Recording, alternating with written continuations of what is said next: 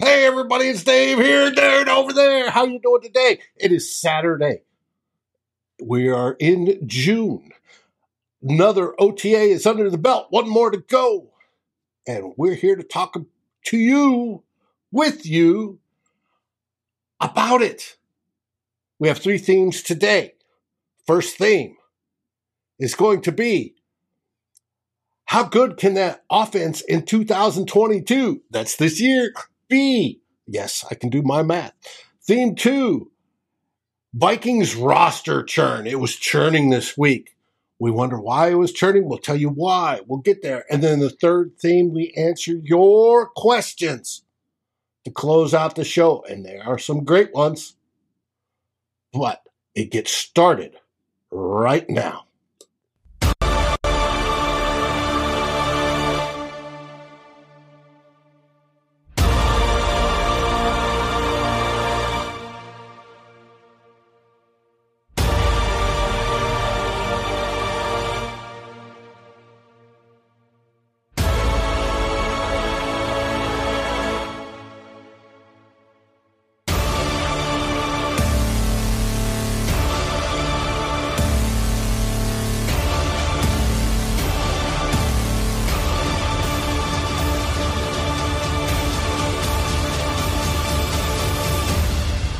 Pocket, Daily Norseman, and Lake Monster Brewing presents Two Old Bloggers.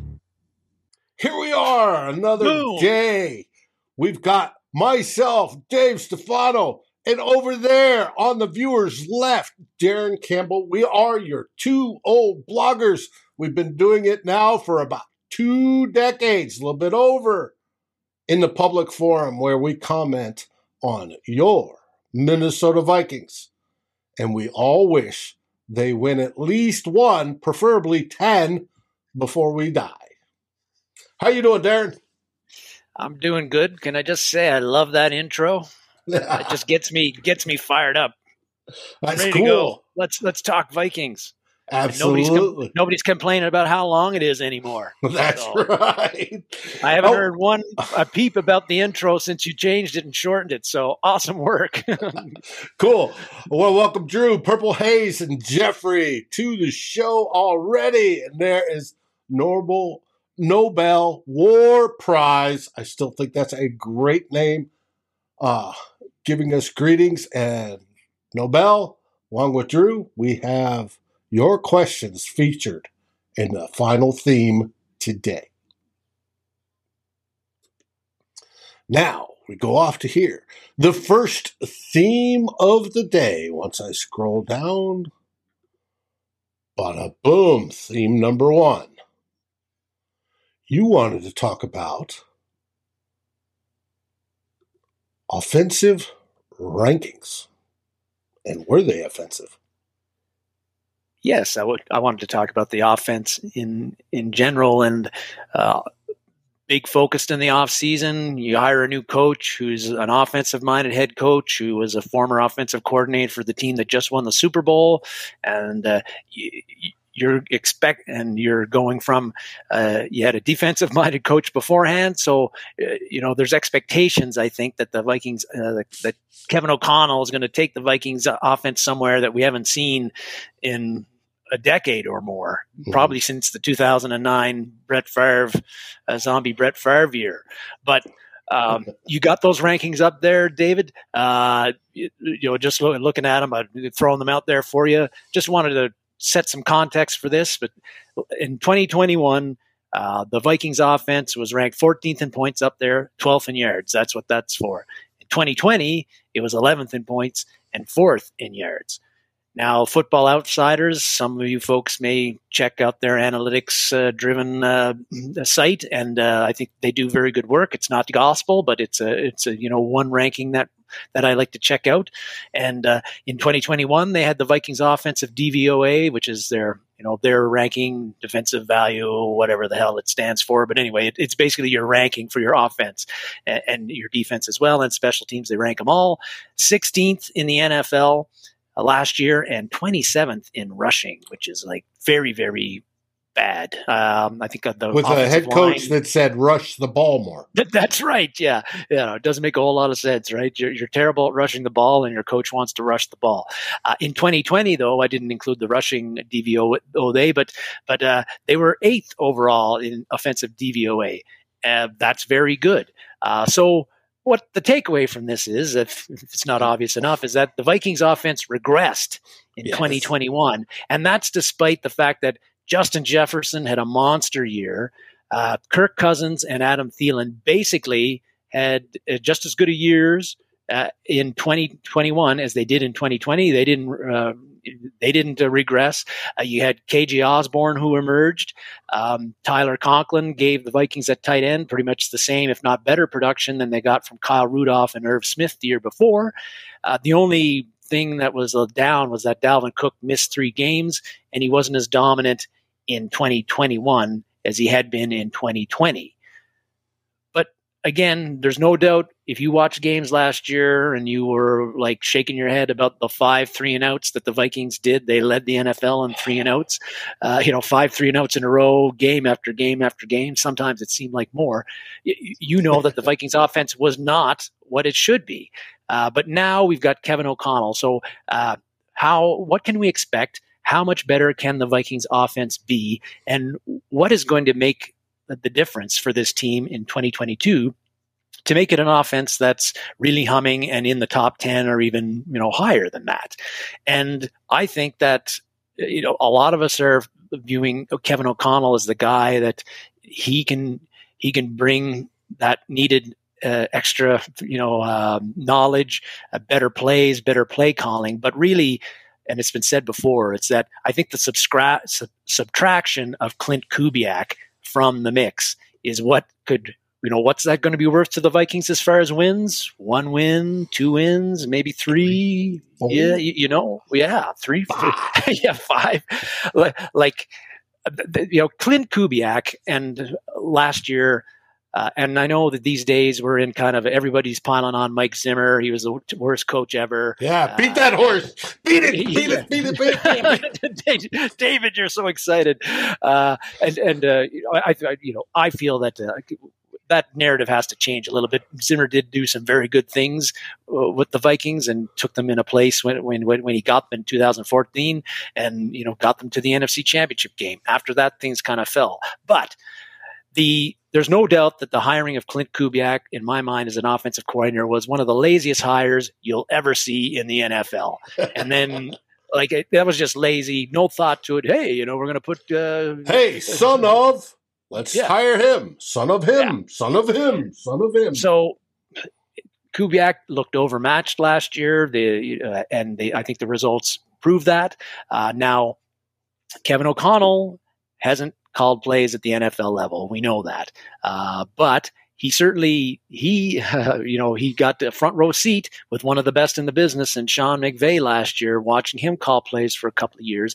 And oh, Kevin O'Connell to me seems like a very confident comfortable in his own skin comfortable in what he's doing as a head coach and as an offensive mind.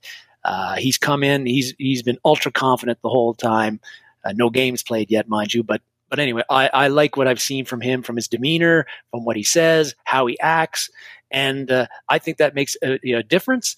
Uh, I also now, if uh, does Kevin O'Connell just himself does a coaching change mean that the Vikings uh, automatically improve that five, six spots, become a top 10 defense. Of course, that's not the only difference. And we know that the offensive um, play, the players that we have on the Vikings right now haven't really changed from last year. They didn't really add any free, big free agents. Uh, they got what they got. They, they didn't draft any offensive players too high except for Ed Ingram. So it's a lot of the same guys. But I think if Kevin O'Connell, if you've got so they got to, you know, they're going to have to take those players and do something different with them than what's been done the past couple. But I think if you got a coach who's coaching those offensive players up instead of coaching them down, if you've got uh, an offensive uh, coordinator and a head coach calling the plays who knows what the hell he's doing and is confident in what he's doing, and if and if you've got and you've got a head coach now you're playing for a head coach that's the Vikings offensive players. If they're playing for a head coach who is comfortable playing in an offense rooted in the 2020s, I think that that is going to be make a big difference for the Vikings offense and being able to put our playmakers, and we have a lot of playmakers, in the positions to succeed and get this offense uh, where it needs to be. And where it needs to be is in the top 10 or higher in 2022. Mm-hmm. Oh, I don't know how you feel about. I don't know how you feel about it, uh, David. But uh, again, you know, really, to me, the switch from O'Connell to Kubiak calling plays is like a hundred percent. Like that's a big win for the Vikings. It's a big win for the Vikings offense and the Vikings offensive players like Cook, Thielen, Justin Jefferson, and the whole bunch. Now we have not seen it yet, but I suspect that um, he will do much better at it than Kubiak did. One, he's an ex quarterback. He's used to uh, the flow of play, how plays go, the whole works, right? He's not son of a coach. He was a player. I think his infectious, you see him smiling and clapping and hearing all the things about how the guys love him, how the whole attitude is different. Uh, whether it was uh, what's his face, your favorite quarterback, cornerback, uh, Boyd, that went on this week and talked about puckered assholes. Pardon my language. Yep. On uh, on all podcast. things covered podcast. Yep. Uh, I think that's different. I think, and I think that alone will help. Now, there is one key factor to that, and that is, you know, the one and only um, Kirk Cousins. Um, this week on Purple Daily, a leadership expert came up and said he's done it for decades, analyzes him, and he says Kirk is a very analytic type of guy. He likes to prove it. He's not a rah rah, likes to prove it via his work. He's very fastidious and he likes things organized. If that can stay that way, and Kevin can play to that and then maybe let him expand his leadership envelope. I could very well see us picking up three, four, maybe even five more wins. But it's going to take a lot. But I'm optimistic. I'm optimistic about it. And I very, very much look forward to it.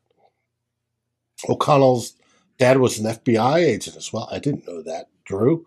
Thank you very much. Um, and uh, Brian says he will not be run centric. Yes, that is correct. The run will be just a little bit of spice, a little bit of this, a little bit of that, based on a pass centric game. And, but when uh, the but when the Rams offense is, was at its best under McVay the whole time, uh, like most offenses, they were running the ball effectively. They're they're not just, they're not just like a you know a pass pass pass run and shoot right. kind of team. Like they they like to run the ball, and if it's working, they will keep on running it. Uh, but there's no there's no uh, uh dictate from the head coach coming down saying you must run the ball or I'm going to get rid of your ass. You if know, it's second not- and nine, you'll run. If yes. it's third and nine, you're going to run no. because that's what we do here. Right. Yeah, those well, those days are gone. Yes, I agree, and I look forward to it. Which brings us to our second theme. I should hook these up with some audio bits. Um, a little bit of music. Yeah. Uh, Aaron says maybe we, we won't be as predictable every play. That's what we're hoping for, Aaron. Now he wants to the what is it the deception whatever quote he does. He wants the illusion of illusion of mm-hmm. complexity. Is that's the, right. Is the is the term. And he wants everything to look the same, but it run a myriad of different plays from that same type of formation, and that's the way it should be. Our second theme today is roster churning. We've had some movement in the roster. Normally, with roster churning, what it means is the bottom of the roster keeps moving off. It's a way to keep extra guys in the not on the 93, but be, be in the bigger group so that when one falls off, another one bumps up and then back and forth. And they do this all season. with the bottom end of the roster. They move people off for a week or two, then they move back on and move back. But this is preseason. We're in OTAs, and there's some roster churning. And the reason for this time is injuries. Is it not? for the most part, yes. Uh, and that, like we were, we've said on a few shows, is that uh, we want the off season for the Vikings to be quiet, you know, like because the, when you get news in the off season, it's usually bad news. somebody got hurt, somebody got arrested, somebody is, uh, you, you, know, assaulted somebody, uh, got caught with drugs. Like so, yeah. You don't want news involving the Vikings in the offseason. And and this week we got some, like you said, roster churning. Uh, the first uh, one of the first ones was that that, that the Vikings uh, signed Albert Wilson, wide receiver. Uh, formerly with the started with the Chiefs, uh, been with the, the Dolphins the last two years, and uh, the Vikings signed him, I believe, because Ihmir Smith Marsette is in a walking boot now and has been shut down for um, the uh, rest of the OTAs, and he won't be he won't be back until um, training camp. Um, Albert Wilson is uh, is he going to be a factor uh, with the Vikings? I don't think so. Uh, again, this is a bottom of the roster pickup. Um, he did have some decent years with the Kansas City Chiefs, caught over 40 balls a couple of times, but the last two years he's only averaged about just he's on average uh, under nine yards uh, yards per catch, which is not very uh, much for a guy who's a smallish, speedier wide receiver. Uh, I think he's he's in to provide depth, a bit of a hedge in case that Ihmir Smith Marsette is not ready to go in training camp. So we've got numbers. I, I, don't think Albert Wilson is going to have any impact with the Vikings at all, and I don't want him to because uh, he's going to turn 30 in uh, July. So he's not a young guy. I want the Vikings to invest in Ihmir Smith Marsette, who at the end of last year started making some plays the last two games. And I think he, I've said it before, he looked like, a much different player and a much better player the last couple of games last year than he did in preseason when he couldn't catch anything, couldn't get open. Uh, much, you know, I thought he improved. I'm really excited to see what he can do under uh, Keenan McCardell again in the second year. So I want him to be getting the reps. I want him to be getting the work in OTAs and in training camp and in preseason. I don't want Albert Wilson to be doing that. And the same thing with, uh, let's not forget uh, Bisi Johnson coming back from the knee injury this year. Um, and the the sixth round rookie Jalen Nailor. Th- those are three younger guys, all much younger than Wilson. So really, I want to see the Vikings, uh, you know, invest in those guys, not in Albert Wilson. But you, you gotta you gotta have a roster of 90 guys. So that's the way it goes. Uh, you got Dede Westbrook up there, a very strange situation. They worked him out. Uh, we're going to sign him instead of Wilson, and then he didn't get back to them in time. so, they left him a message: "Call us, we yeah. want you," and yeah, he never yeah, responded. So does that? The, that's yeah, odd. Well, it, if you if you look at how he was used with the Vikings last year, and um, or not used, uh, mm. I you know, he may not have been all that keen on coming back to the Vikings, knowing that uh, I'm going to be the fourth or fifth guy on the depth chart if I make the team at all. Uh, maybe I can hook on with another team and get a bigger role. Uh, maybe that had something to do with it. But as a professional, you should at least call the team back and tell them, no, I'm not interested. You worked out for them, so uh, you must have had some interest. you talked yeah. about Jalen Nailor here. Um, OTA picture that doesn't inspire confidence in me, but I hope he turns out too. Now, the one thing about Wilson that we didn't cover is he is a kickoff returner. He has done that in the pros. Whether he's any good at it, I don't remember. He has not done punt returns, but he has done kickoff returns. However, our kickoff returner spot seems pretty well anchored in with Kene Nwangwu. Yeah. Um, it's, but it's Wang Chung and nobody else there. Yeah, it's got basically. I think uh, I think Wilson did return punts in college at Georgia State, but has not done it at the as pro a pro. Level. And so it's a it's a totally different. I mean, a kickoff return, the ball's coming in one way, lower trajectory, it spins different, and you've got space to set up how you want to do. You can look and stuff. Punting is totally different. It's coming in knuckled. There's different types of kicks, and you're looking up the ball, trying to catch the ball, and uh, you don't have the time. You don't. It's it's a totally different type of returning. It is. position.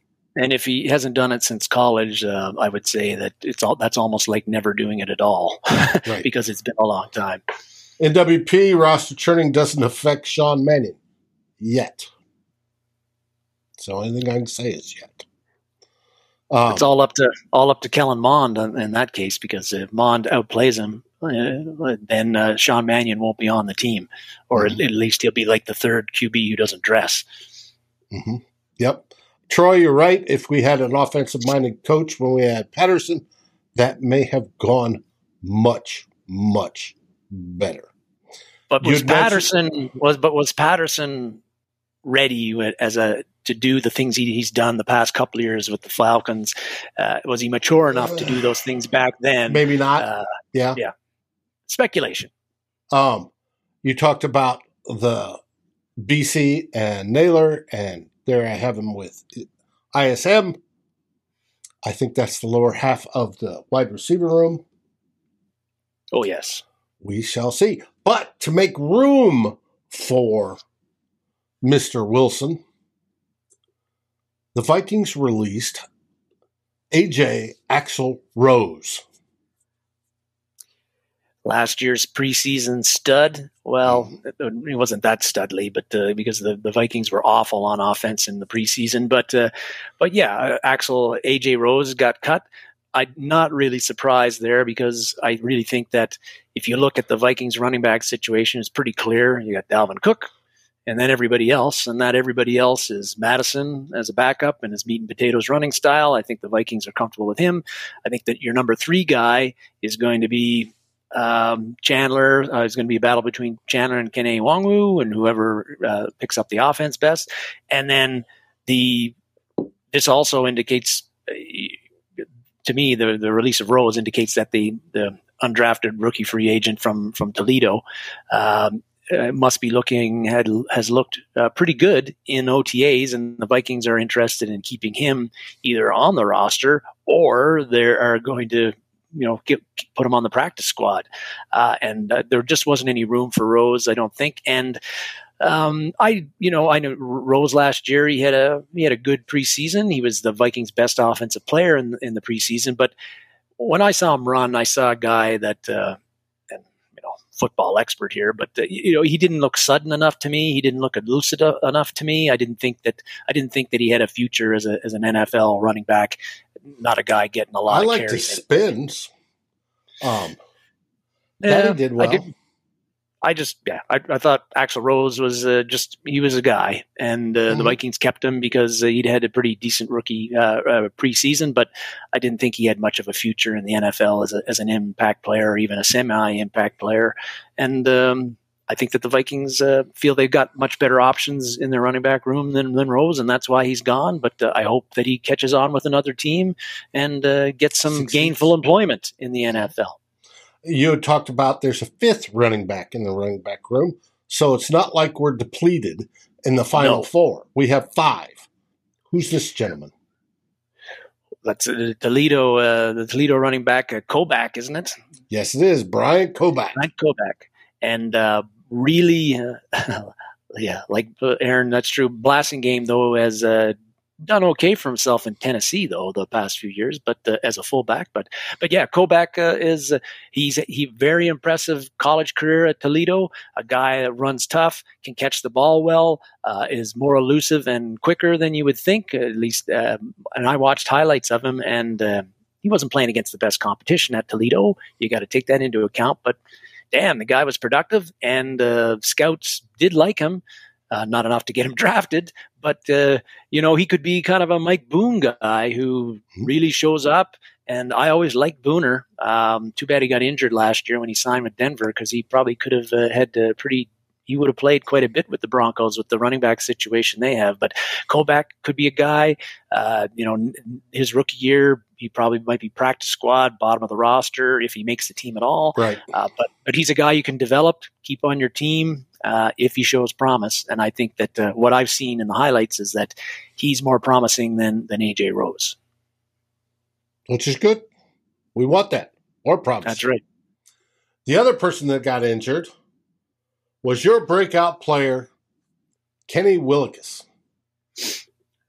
Yeah, uh, I was really. Hey, um,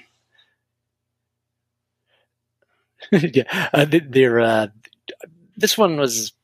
I'm disappointed for Willekes. Uh, I don't know what his role was going to be in a three-four this year with the the defense that the Vikings are running and Ed Donatell is running. He seems to me he's more of a classic four-three uh, defensive end uh, than like a like a three-four guy, either a three-four five technique end. I don't think he's big enough to be playing that kind of role. So would he have been a, a stand up rushing linebacker, which is something he didn't, I don't think he's ever did at the college level. But so initially when this designation was announced, I thought it was a bit fishy because mm-hmm. I thought, uh, like, what are the Vikings like? We don't know what the injury was. How serious is it that we they're going to like yeah, like how serious is it that they like waive him with an injury designation?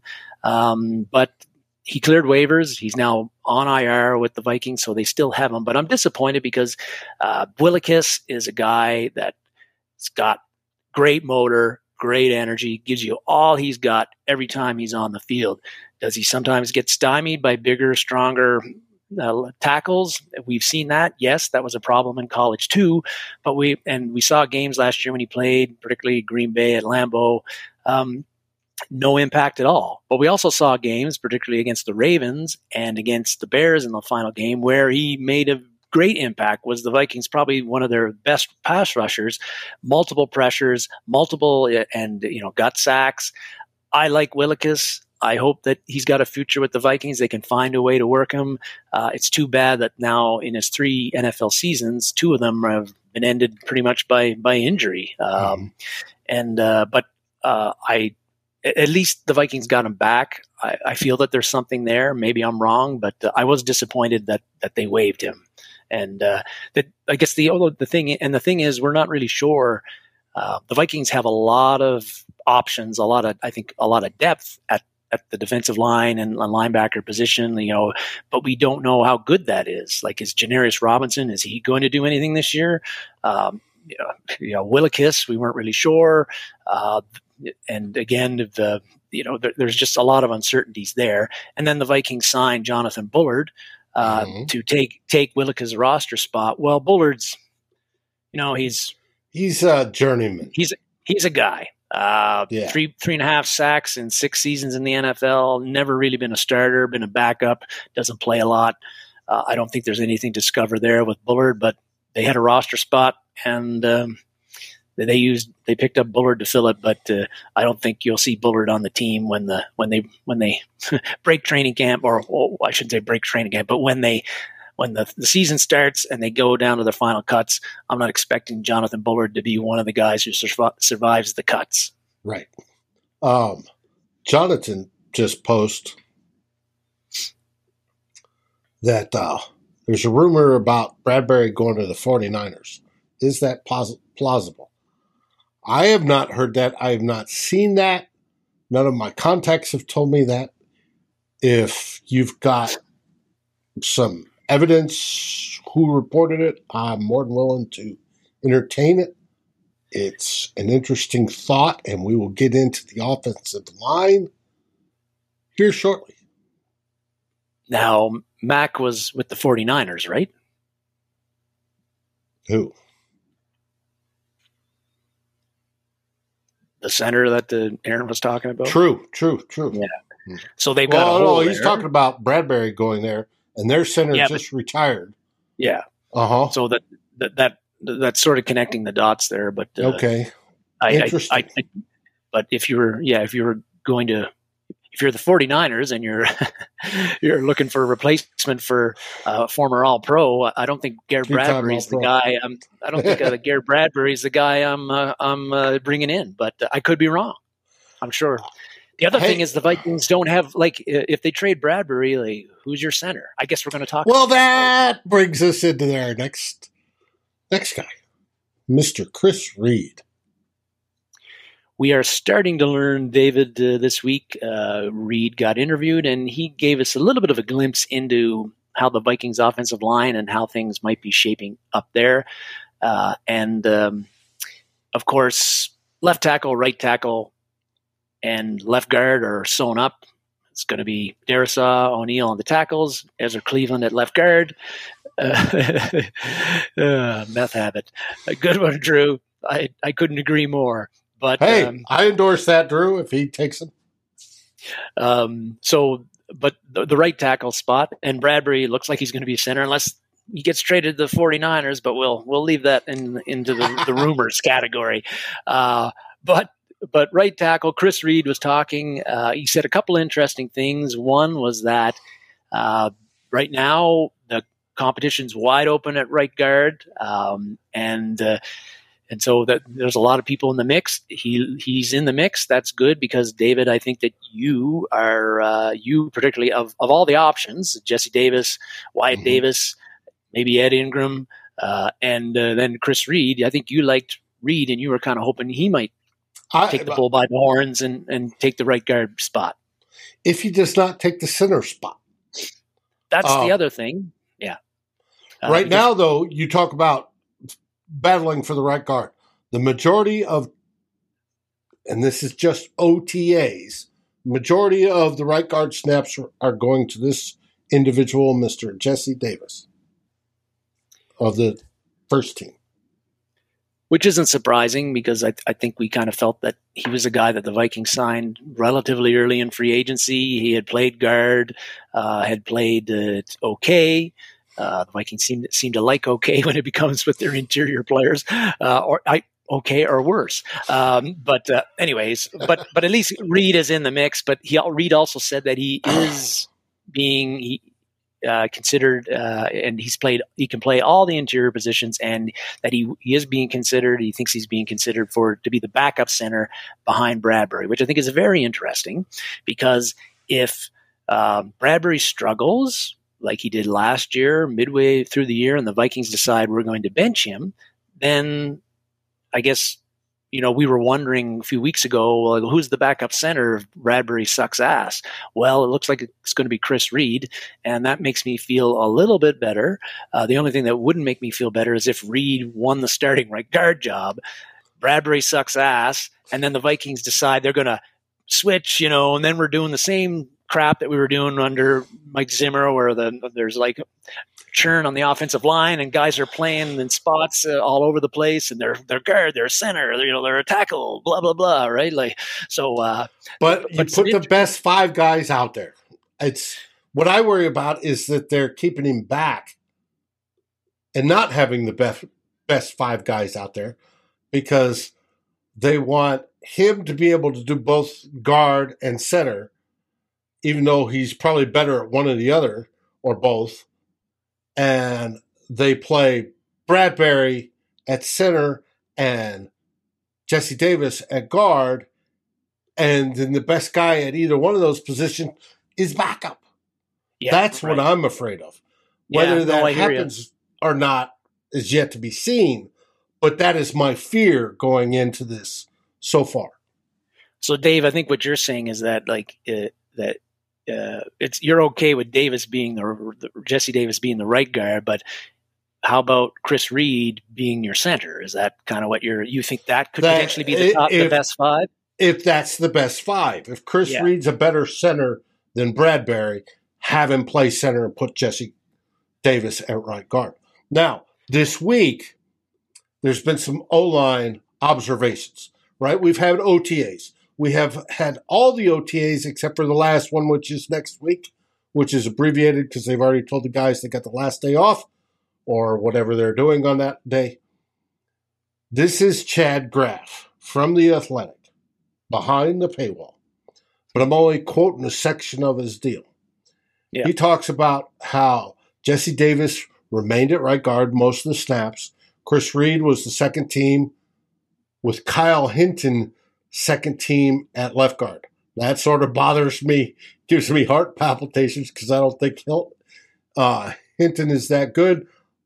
Let's pray that Ezra Cleveland stays healthy on that stuff.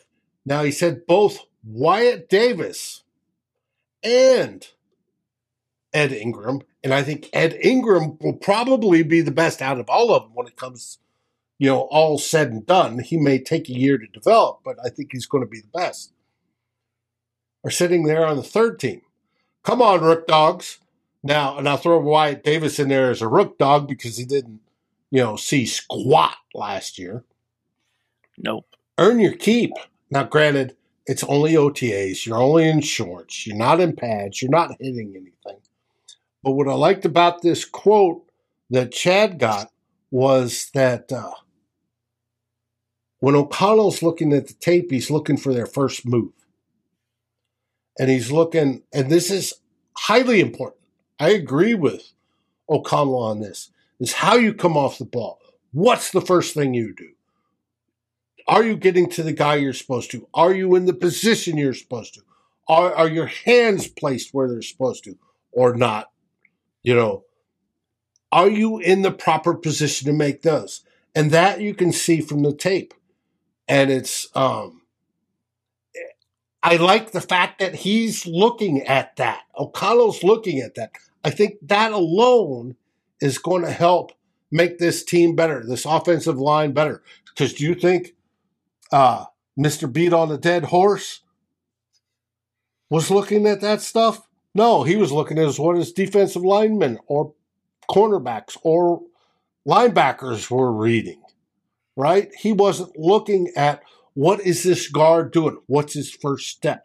Where is it placed? Is it in the right spot to be on the outside shoulder of the nose tackle or be on going across the face of the defensive tackle?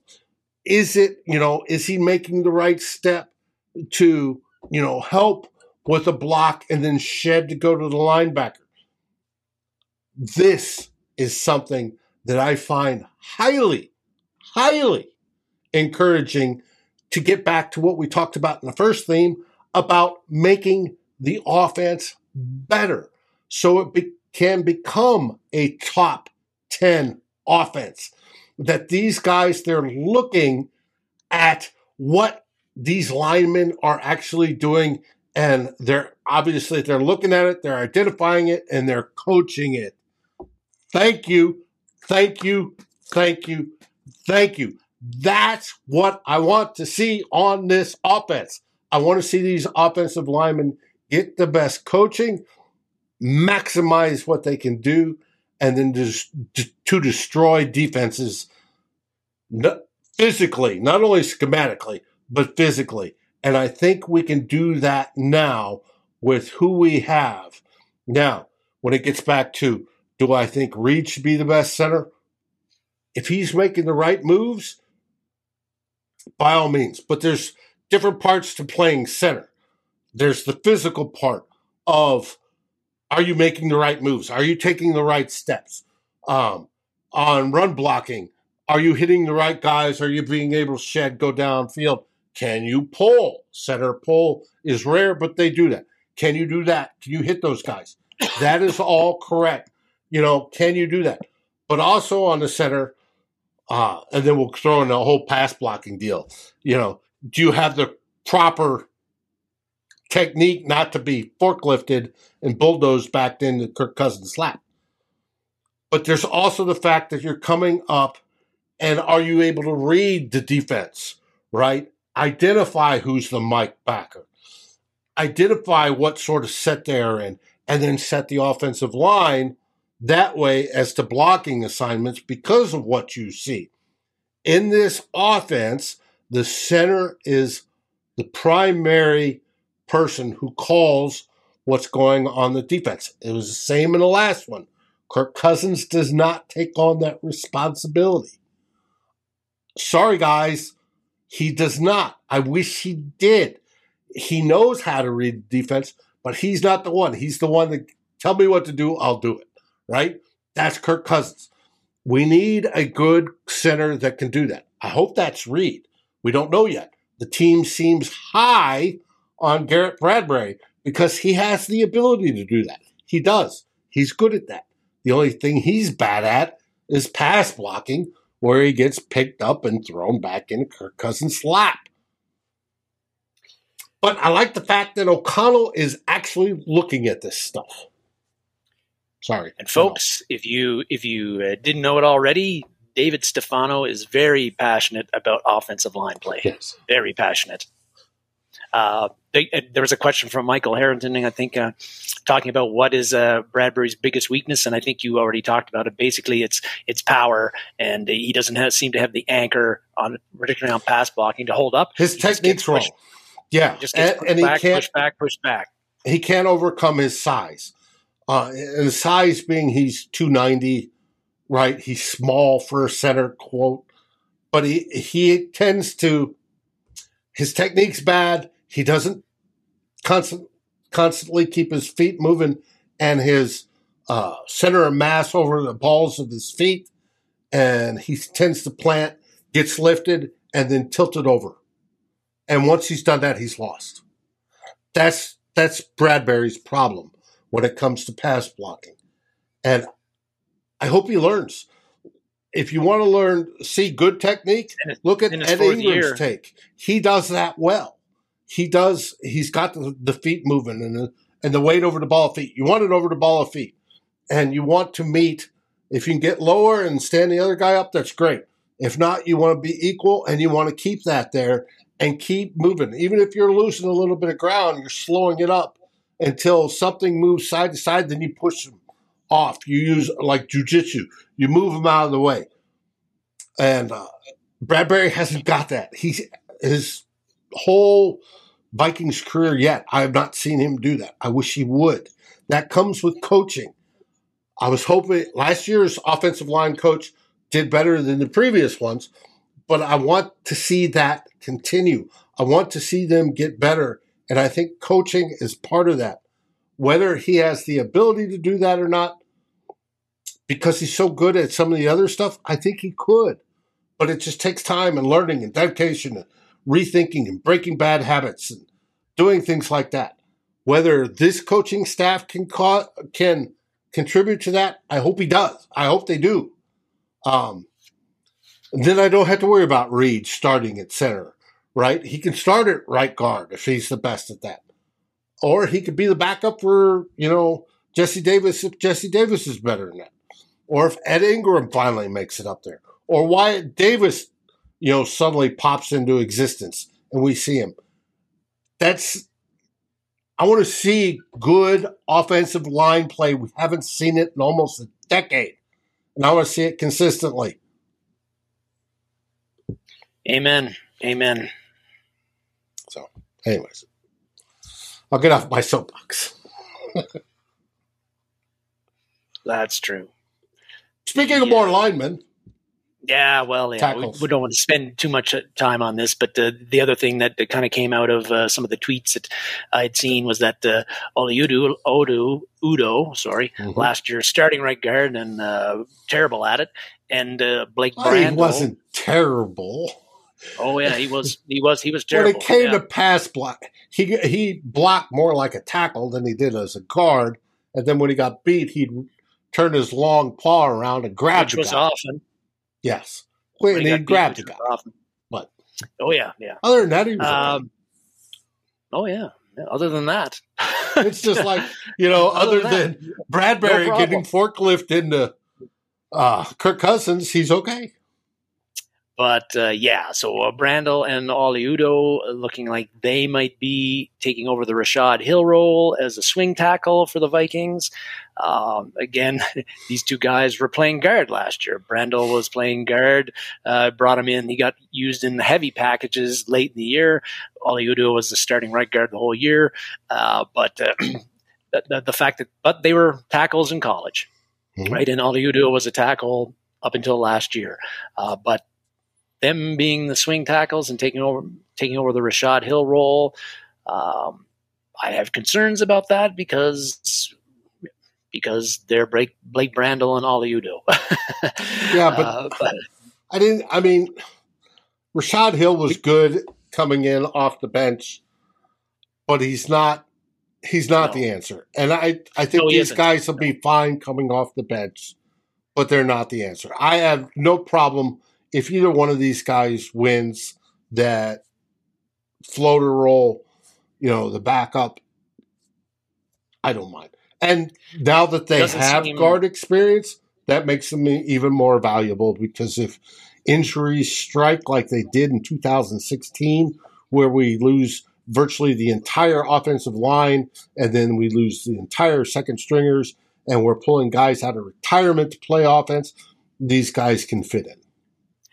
And uh, yeah, it doesn't seem like the the sixth round pick, uh, Vederian Lowe, um, is in the mix right now for the uh, to be the swing tackle. Uh, but uh, Lowe will have his opportunities in training camp and preseason to show what he can do to the new coaching staff. Uh, anybody that gets drafted on the third day that late, uh, as Lowe did, uh, even though he's got long arms, he's tall, he's got everything you'd physically Yeah. everything that you'd you'd Thick want from lower a tackle. body. He's good. Yeah. He's But- built. Yeah, but And his uh, image he- there is outstanding. Yes. Yeah, but uh, he was picked in the sixth round for a reason. So, but uh, again, he'll have an opportunity. But right now, it looks like Udoh and Brandel are the guys that either one of them will are the lead to get the swing tackle spot, and that is an important position because we know that uh, the past two three years, uh, Rashod Hill had to come in and start multiple games and hold down the fourth there while the starter at whatever tackle position it was was out with injury. Uh, so yeah, you, you you don't want your swing tackle to be like a you know like a pylon. So Right. they, they've got, they've got to be competent. And I, I think we're in good position for that. We shall see. Um, that moves us on to our third theme. But before that, Three, three, three themes. Oh, Lake Monster Brewing. Lake Monster Yes. Brewing.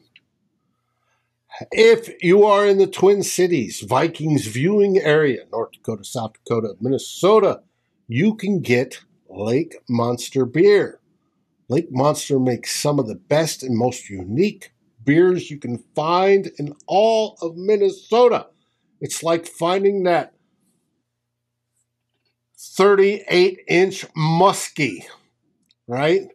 You fish all day, you're catching nothing but perch or crappie, and suddenly that muskie hits that lure and scares the living crap out of you. But that is what Lake Monster beer is. It'll come up out of nowhere, and it is absolutely fantastic. They live in uh, the breweries in St. Paul, just across the river from Minneapolis. You go there, have some great beer. If you are not there, and if you're not in their distribution area, Matt Lang, the brewmeister, talks about how he is staying local because the whole model of going national generally doesn't work nowadays. So support your local brewers. You can find local good beer everywhere, and he encourages you to do that.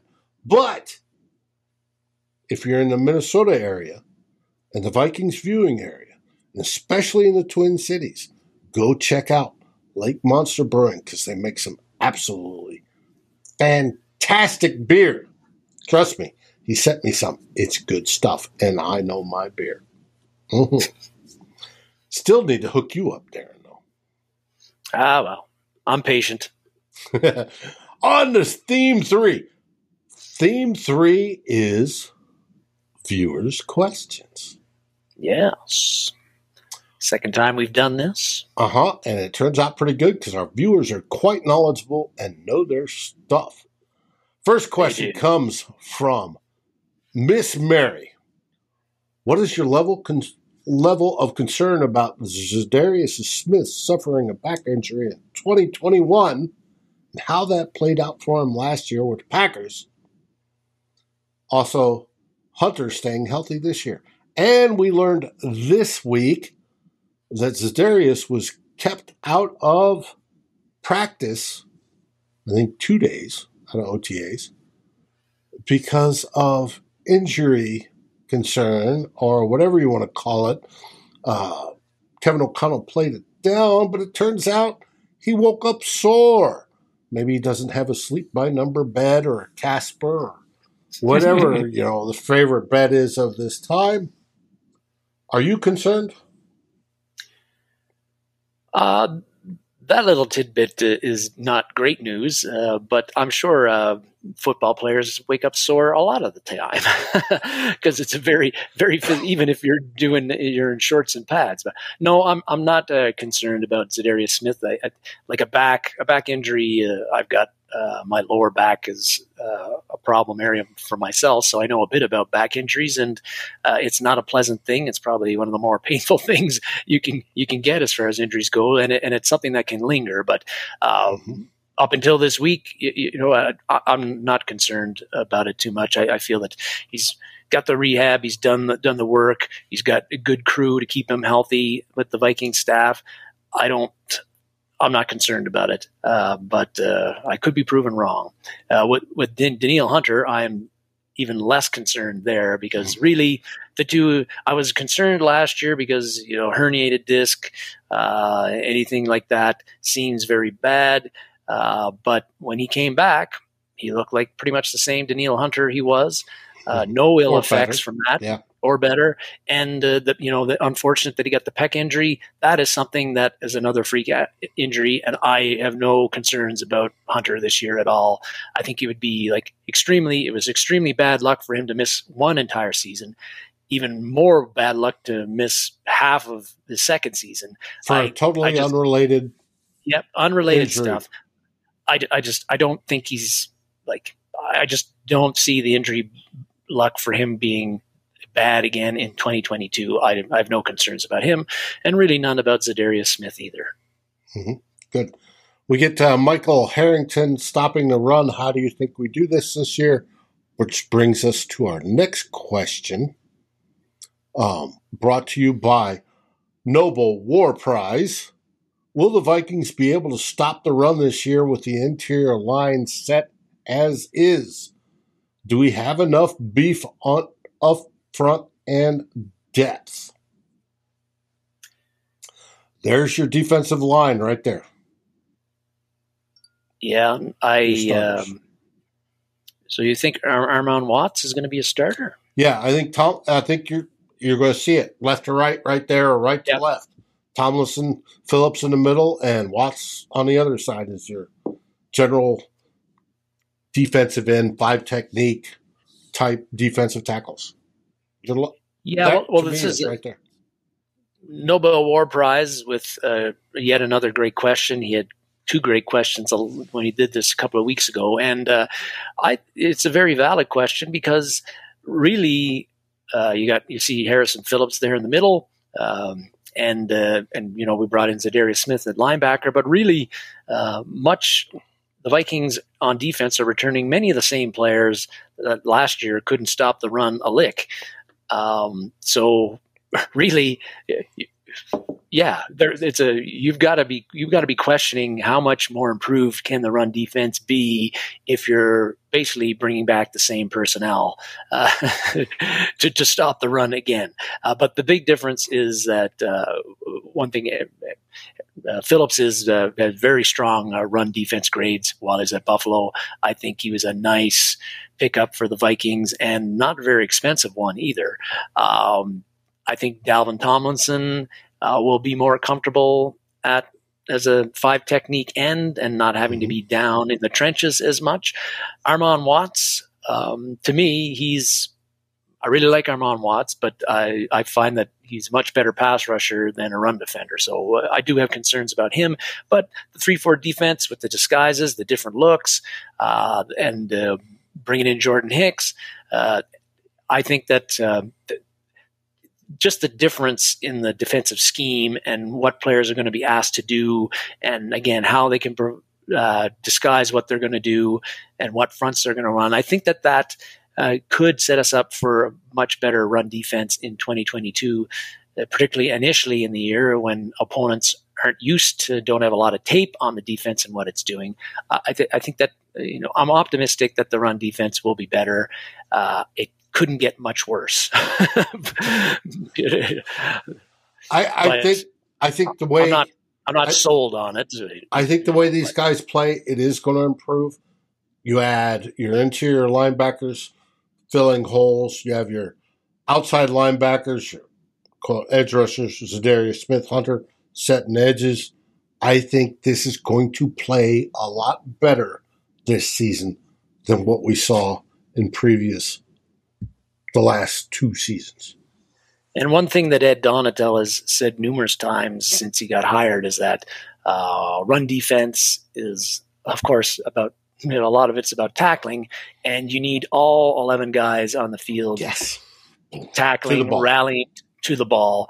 That's one of the big points of emphasis he's going to be preaching that this defense is going to be set upon, and uh, and uh, we'll see how much of a difference that makes. Because yeah, um, if you watch the Buffalo Bills defense under McDermott and Leslie Frazier the past couple of years, and you see what how they rally to the ball, and then you look at what the Vikings did off in the past two years. It, it's uh, there's no comparison. Nope, nope, nope.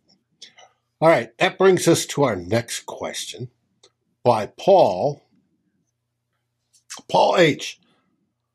How about 19? And I'm assuming he's referring to Adam Thielen. Yes, I like Adam Thielen. What's the question? um, as this picture was taken from day eight of the OTAs, I believe it was, Adam Thielen was, this is a red zone catch. You see who he's beating. He is beating one Harrison of the, Smith. Yep, Harrison Smith. He is being one of the best safeties in the league.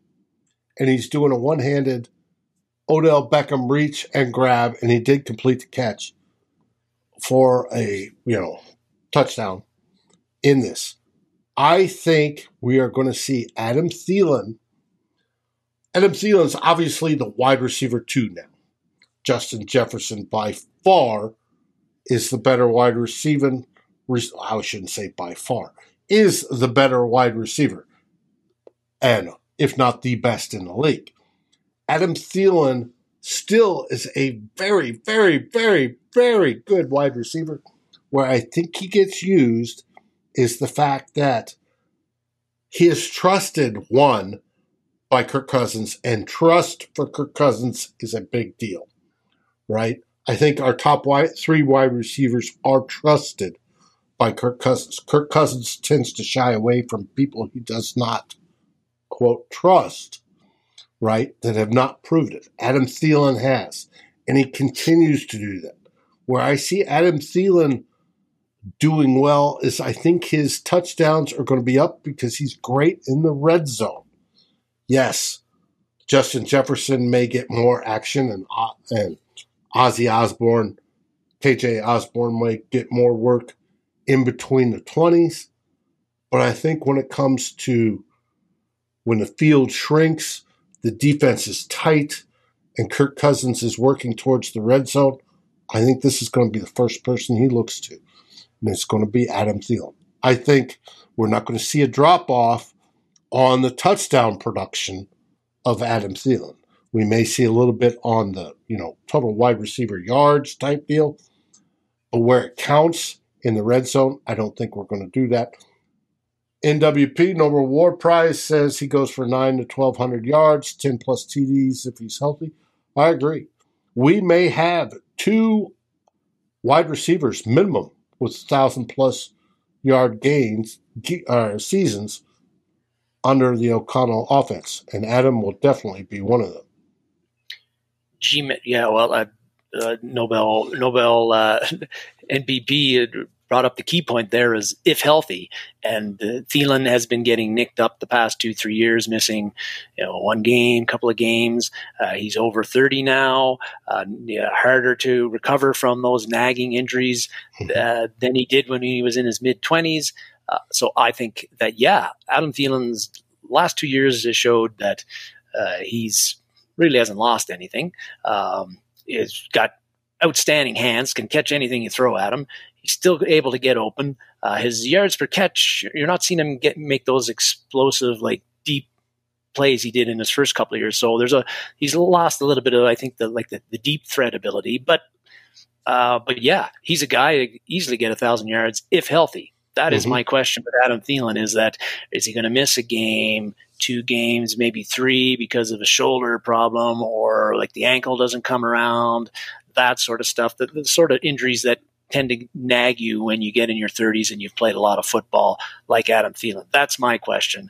Uh, I don't, yeah. Uh, if he's healthy, he's very productive. Uh, might be one of the best number two receivers in the NFL. And yeah, he's a great red zone, great red zone threat great red zone threat because he can get open and he can catch anything you throw at him, no matter how hard and what position, like you're seeing in the photo there. One handers, we've seen him make awesome catches. So, yeah, mm-hmm. 19, if healthy, is still a factor. Yep. And as Philip C said, KOC said the red zone offense will be priority in camp, as well it should. I didn't the last regime think of that. GMAC asked if, if Thielen had, had reached hadn't reached a ceiling. I, I, guess he was maybe there's a little bit of a, like a rhyming thing going on there, but uh, uh, I, I, don't think Adam Thielen is going to get any better. Uh, most guys in there that get past 30 don't. Uh, it's just how much is he going to decline, and I haven't really seen a whole lot of decline from him yet. Well, we shall see. That brings us to our final question from our friend Mr. Drew Bunting he asked, "Give me the starting six wide res- or give me the." Well, he says starting six of the wide receiver core. Uh, the 6 I'm that make the roster. I'm betting it's the six that make the roster. Yes. Is there going to be six though? Uh, That's a great question. Up, obviously, the three guys up there: KJ Osborn, Thielen, Justin Jefferson. Uh, they've already made the team. Mm-hmm. you know, they're there. Uh, so it's, uh, but I, I, don't know. I don't think the, I don't see the Vikings keeping six, um, even though wide receivers are used a lot in special teams. But uh, I think it's going to be. Uh, I don't know where, like Jalen Nailor, unless I don't know where he fits right here, right now. Uh, it's it really. I think Ihmir Smith-Marsette is a lock to make the team. As uh, right now, he'd be my uh, favorite to be the number four guy, mm-hmm. as long as the, the, lower body injury is not super serious and he can play. Bisi Johnson and an encouraging rookie year in 2019. In 2020, he quickly lost his starting job as well. He should have. He, he, he was a non-factor.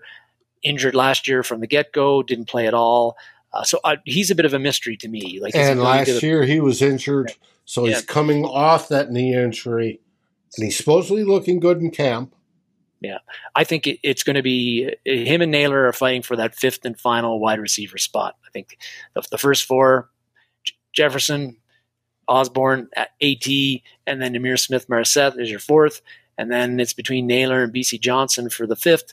Again, uh, we already talked about Albert Wilson, and I don't really see him being a factor unless Ihmir Smith Marsette cannot play this year uh, for, and hopefully he does. But uh, and I, I think I did think if I, I think I Nailor will make Nailor would Nailor uh, if he doesn't make the team, he's certainly going to be a practice roster. Well, that's what I'm saying. If if Bisi makes that fifth spot, I see Nailor making the practice squad. But because this is Drew's question, I wanted to throw one little extra bit into it. Drew, this is just for you. We talk about special teams, and a lot of times those lower end wide receivers in the wide receiver room are kept because of special teams. Right now, we really don't have a punt returner. Yes, ISM has done some. Uh, I believe Bisi has done a couple. Well, right know. now, KJ Osborn is the guy that O'Connell yeah. said probably going to return punts if things remain as they do. Right, and, and there's not that many guys there, but we do have a guy that was signed as an undrafted free agent, and as I read, had 63 punt returns in college. This cat, Thomas Henning.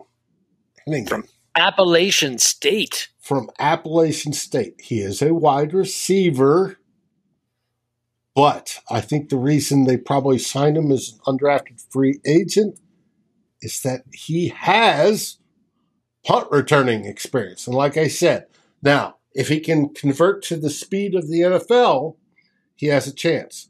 But the whole idea about punt returning is You're dealing with less time to set up because you're looking at the ball.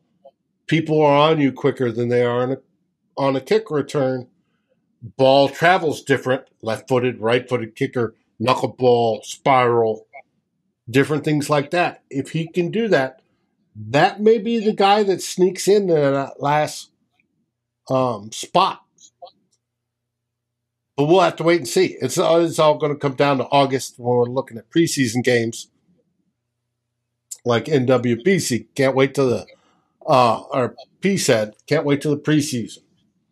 Um, Anakin, son of Joe and Lisa. Um, I don't know about that, Drew, but I'll take your word for it. It's that's my guess. Whether they keep six, if they keep six, I think it's going to be because one of the guys is going to be specifically targeted for special teams. Mm-hmm. There you go. Mm-hmm. And that's it. That's all she wrote, folks. Uh huh. That is the end of it. That's all the questions we got this week. I was sort of surprised that we didn't get too many. Um, They're in summer mode, David. Yeah, just like the team. You're just like most everybody. It's the weather's getting nice. They're going out and going fishing. They're golfing. They're hanging out with their girlfriends or whatever it is that turns their crank. And uh, nothing wrong with that. Nothing wrong with that. Nope. Any final words on this fantastic show? Um, I, I did want to just mention the passing of Jeff Gladney, David. Um, ah, yes. Uh, very, very unfortunate situ, uh, situation. Uh, and uh, I, uh, I now Gladney's um, situation with the Vikings and the, the, circumstances on him leaving the Vikings were not uh, very nice. he did get cleared of those charges, as serious mm-hmm. as they were. So um, the legal system did what it did. But uh, yeah, really, 25 years old, uh, pretty hard to believe. You know that this guy was uh, like a, the, the Vikings. They, the Vikings picked him after they picked Justin Jefferson. Uh, he was highly regarded as a cornerback, and and so you know, it's just it's it's I don't, I don't it's tragic for somebody that young uh, who you know had a you know, potentially a promising career and a life ahead of him to to have it end that way. Car accident. I guess speeding was involved, and the, the other passenger in the car also died. So, yeah. uh, very tough situation. And uh, and selfishly, uh, you know, the the glad the whole way the whole thing Gladney worked out and how it developed. That's really part of the reason why the Vikings had to draft two cornerbacks in this year's draft, right? Because mm-hmm. Gladney and Dantzler were potentially going to be your starting one and starting two, and Gladney was gone after the first year. So uh, that miss on a first round draft pick by the former regime. Uh, it uh, you know it's it's it's created a roster situation that the Vikings had to address in this draft. But uh, again, you know it's a it's sad to see somebody that young in the prime of their life uh, pass away in that way. Mm-hmm. And it's just drive within your means and your skills. Yes. You may be able to afford that, you know, Porsche or Lamborghini or whatever he was driving. Could be an F 150. But make sure yeah. you know the capability of the vehicle and that you are well within your means of doing that. If not, you're on at least on the track, you know, type deal. And it is a shame somebody that young passes away. So young, trying to turn their career around, probably trying to turn their life around. And he and just signed a contract with the Cardinals. Yeah. He impressed them enough last year to get, you know, a new contract this year. So, yes, it's unfortunate. But have you got anything coming up this week? No, David, uh, the usual work rigmarole, but the weather's been awesome here in Yellowknife, man. It's like uh, we got sun every day. It was like 23 degrees today, Celsius. Celsius, guys, not Fahrenheit. Celsius. So Dave, Dave will, Dave will uh, translate it for you later on. Which is good. Anyway, so sun is out. Uh, I'm happy. The only thing is, is God damn it, it doesn't really get dark here this time of year. So you, you, better have your you have, better have your like your dark blinds if you want to get any sleep. Well, what do you got going tomorrow? Oh well, tennis. Tennis. Tennis tournament. I won my first two matches, and I'm like, uh, when you're 50 and you enter a tennis tournament and you win your first two matches, and your first thought isn't, man, I can win this thing. It's you mean oh, I gotta shit, play again? Play. Yeah, yeah, yeah, So uh, anyway, well, tomorrow, tomorrow I'm going to go see Top Gun, uh, Maverick. I can't wait. The original meant a whole lot to me back when I was growing up as a young man. Um, already in the military by that time, it was a big deal. I look forward to tomorrow on that.